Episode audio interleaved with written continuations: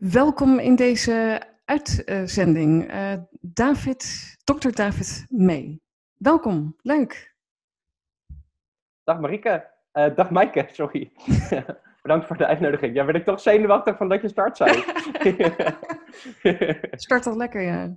Dus als ik nog even overnieuw doe, uh, welkom. Ja, welkom, dokter David May. Leuk dat je er bent in deze uitzending. Goedemorgen Maaike, bedankt voor de uitnodiging. Goed, mooi. Leuk dat je er bent. En uh, je bent gedragspsycholoog, gepromoveerd. En jij helpt met wetenschap om goede gewoontes aan te leren en slechte gewoontes te doorbreken. Nou, dat fascineert me aan alle kanten dat ik eigenlijk uren met je zou kunnen praten. Maar dat doen we niet, want het is maar ongeveer 10 minuten wat we aanhouden. Wat maakt dat, je dit, bent, dat, dat dit jou fascineert, eh, David? Wat is dat? Uh, nou, ik ben eigenlijk al mijn hele leven lang bezig met het lezen van zelfhulpboeken. Dus ik vind gedragsverbetering eigenlijk uh, fascinerend. En op een gegeven moment ben ik gaan studeren. Ik heb klinische gezondheidspsychologie gestudeerd en cognitieve neurowetenschappen. En toen kwam ik erachter dat er best wel een kloof zit eigenlijk tussen de boeken die ik las en wat ik kreeg te leren uh, op de universiteit. Dus uh, die boeken die proberen je heel erg uh, te informeren en motiveren. En op de, uh, op de universiteit kwam ik er eigenlijk achter dat informatie en motivatie maar een heel klein aspect zijn van gedragsverandering. Hè, dus um, we weten bijvoorbeeld allemaal wel dat roken slecht voor ons is en dat drinken niet zo goed voor ons is en dat we weer moeten recyclen. Maar toch doen we het niet. Dus dat informatie is maar een heel klein stukje waarschijnlijk van gedragsverandering.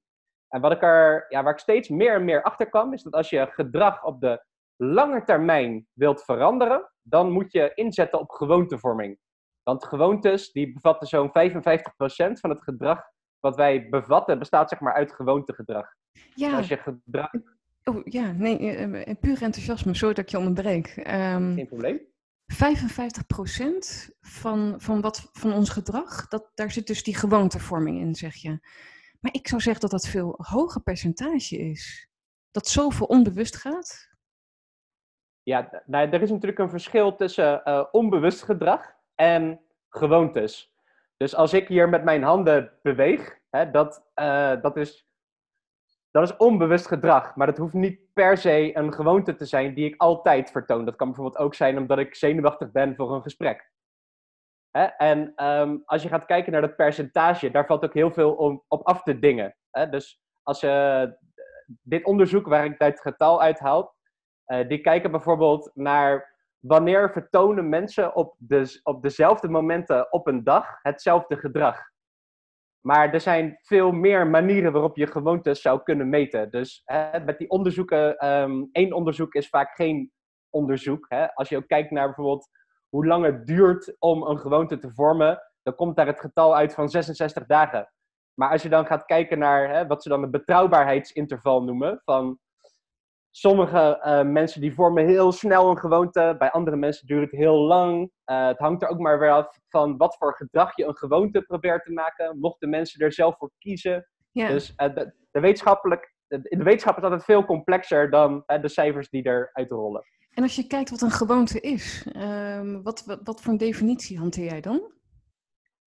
Uh, als definitie hanteren we dat een gewoonte een, een, een uh, gedrag is. Dat een, hand, gedrag is een handeling die je kunt voor- of nadoen. Uh, maar het is een handeling eigenlijk die zo vaak is vertoond in een bepaalde context, dat we het gedrag eigenlijk op de automatische piloot uitvoeren zonder erbij na te denken. En, hoe, vaak, hoe vaak is dat? Hoe vaak is dat, dat dat iets dan een gewoonte wordt vanuit onze handelingen?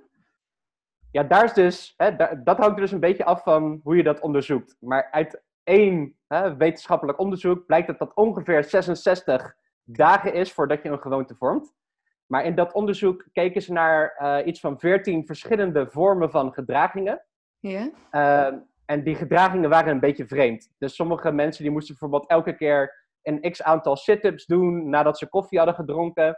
Andere mensen moesten weer fruit eten als ze tv kijken. Dus dat zijn sowieso gedragingen waar mensen zelf niet zo snel mee aan de slag zouden gaan. En um, um, daarnaast, in zo'n wetenschappelijk onderzoek, word je in een bepaalde conditie gezet, willekeurig. dus mensen kiezen niet voor, ik ga van dit gedrag een gewoonte maken. Dus dat 66 wij gebruiken het ook wel eens om een beetje een indicatie te geven, maar dat ligt weer veel genuanceerder. En als je Eh, kijkt... maar wat we in ieder geval kunnen zeggen is, hoe complexer het gedrag, hoe langer het duurt. Oké. En als je kijkt naar jezelf, David, want daar zijn we met z'n allen massaal nieuwsgierig naar. Ben je er dagelijks mee bezig, ook met je eigen gewoontes? Want, want je gaf al aan eerder dat je gek bent ook op zelfhulpboeken en dergelijke. Ja. Is er ook een aanleiding geweest dat je dus ook naar je eigen gewoontes bent gaan kijken? Ehm, is er een aanleiding daarvoor geweest? Ehm, ja, dat vind ik moeilijk te zeggen. Ik weet, ik kan me vooral, vooral herinneren dat ik vanaf heel of jongs af aan geïnteresseerd ben geweest in psychologieboeken en, en hoe ik mijn eigen gedrag kan verbeteren. Bijvoorbeeld van, ja, hoe kun je, ehm, het waren vaak nog egoïstische doelen hè, toen ik jong was, van hoe kun je gespierder worden, hoe kun je vaker uitgaan en studeren, hoe kun je twee studies tegelijk doen misschien.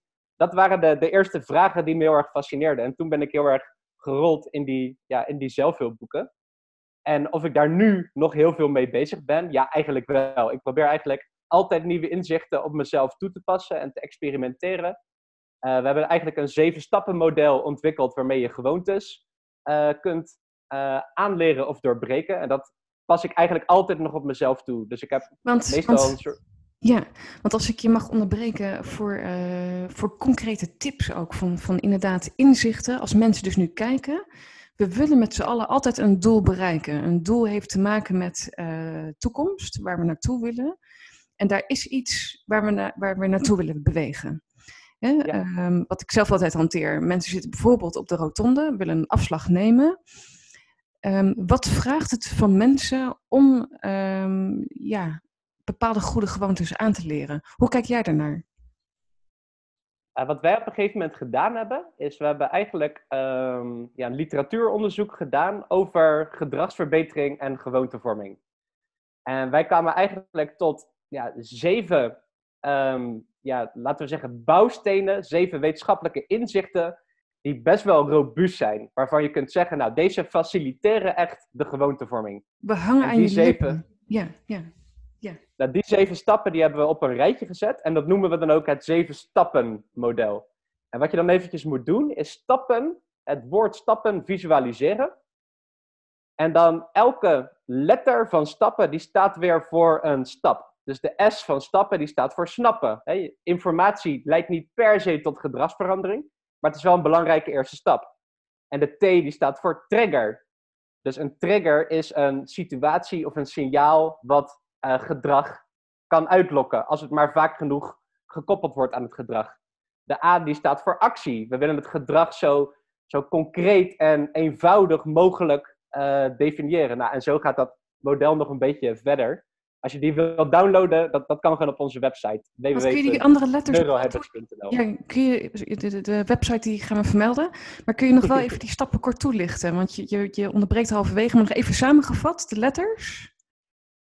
Ja, dus we, hè, dus we hadden eh, snappen gehad. Dus eigenlijk informatie zoeken. Eh, dus stel dat je, eh, laten we één doorlopend voorbeeld nemen. We willen misschien meer gaan sporten. Nou, dan helpt het om je in te lezen over sportgedrag bijvoorbeeld. Hè? Dat informeren is niet voldoende voor gedragsverandering. Maar het is wel vaak een belangrijke eerste stap en het kan ook helpen motiveren. Nou, de die, T die staat voor trigger. Dus we willen eigenlijk op een vast moment willen we gaan sporten als we daar een gewoonte van willen maken. Eh, een trigger kan een vast moment zijn, zoals een dag of een datum, maar het kan ook iets zijn in de omgeving of eh, een, een bestaand gedrag. Dus je kan bijvoorbeeld zeggen, nou, elke vrijdagavond als ik thuis kom van mijn werk, dan ga ik naar de sportschool. Dus dan hebben we een heel erg duidelijke trigger. En we willen die constant houden, want we weten dat naarmate de herhalingen vorderen, dat op een gegeven moment die trigger het makkelijker maakt om aan het gedrag te beginnen. Nou, De A die staat voor actie en dat is eigenlijk het gedrag zelf. En dat willen we zo concreet en eh, simpel mogelijk proberen te beschrijven. Dus wat mensen vaak doen, als we het hier over sporten hebben, dan maken ze het veel te groot. Dus ehm, ik wil 5 kilogram afvallen of ik wil de marathon rennen of nou ja, vul daar maar iets in. Maar dan heb je het niet over gedrag, dan heb je het over resultaat. En juist dat resultaat, dat werkt vaak heel demotiverend. Dus als jij naar de sportschool gaat en je gaat daar anderhalf uur helemaal los en je gaat daarna op de weegschaal staan, dan zie je vaak niet eh, dat er iets verandert op die weegschaal. En wat zou dan eh, dat wel moeten zijn? Hoe, hoe kan iemand wel dat beschrijven voor zichzelf eh, in plaats van ik wil nu 5 kilo afvallen? Ja, dus je moet er in principe een filmpje van kunnen maken. Je moet het kunnen voordoen en nadoen. Dus bijvoorbeeld, ehm, ik ga 30 minuten lang naar de sportschool. En dat is iets, daar kun je aan het eind van de dag kun je al zeg maar afvinken, zeg maar, of je het gedaan hebt of niet. En we weten dat dat heel erg helpt. Nou, dan ga je naar de volgende stap, dat is de P.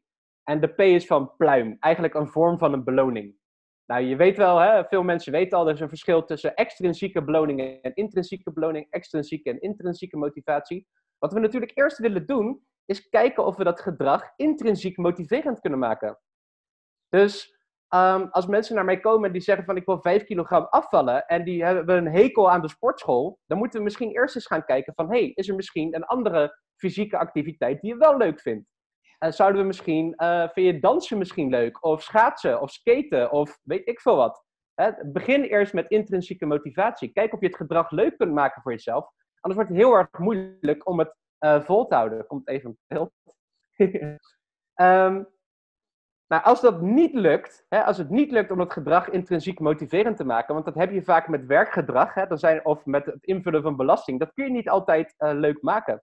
Dus dan moet je gaan kijken, of zoals de slogan van belasting ook al zegt, of je het makkelijker kunt maken, of uh, dat je er misschien een extrinsieke beloning aan kunt koppelen. Dus als we het dan weer even bij sportgedrag pakken, dan kun je bijvoorbeeld zeggen, nou, er is een bepaalde Netflix-serie die ik heel erg leuk vind, bijvoorbeeld Game of Thrones. Dat mag ik alleen kijken als ik sit-ups doe. Of dat mag ik alleen kijken in de sportschool. Of alleen in de sportschool mag ik mijn favoriete podcast luisteren. Ja. Nou, dat associëren van iets leuks met iets minder leuks, dat werkt vaak heel erg goed. Want nu zijn de tien minuten al uh, weer een tijdje voorbij. Hoe, wat, wat, wat is die one-liner die je ook mensen mee zou uh, willen geven? Voor het bereiken van ehm, doelen. Nou, dan moet je echt, ik denk dat hè, gedragsverandering, dat gaat in kleine stapjes. Dat is echt heel goed om te realiseren. Ook gewoontevorming gaat in kleine stapjes. We willen te veel, te snel. Een sixpack krijg je niet in six days. Het moet allemaal iets langzamer. En niet te veel doelen tegelijk, maar één voor één.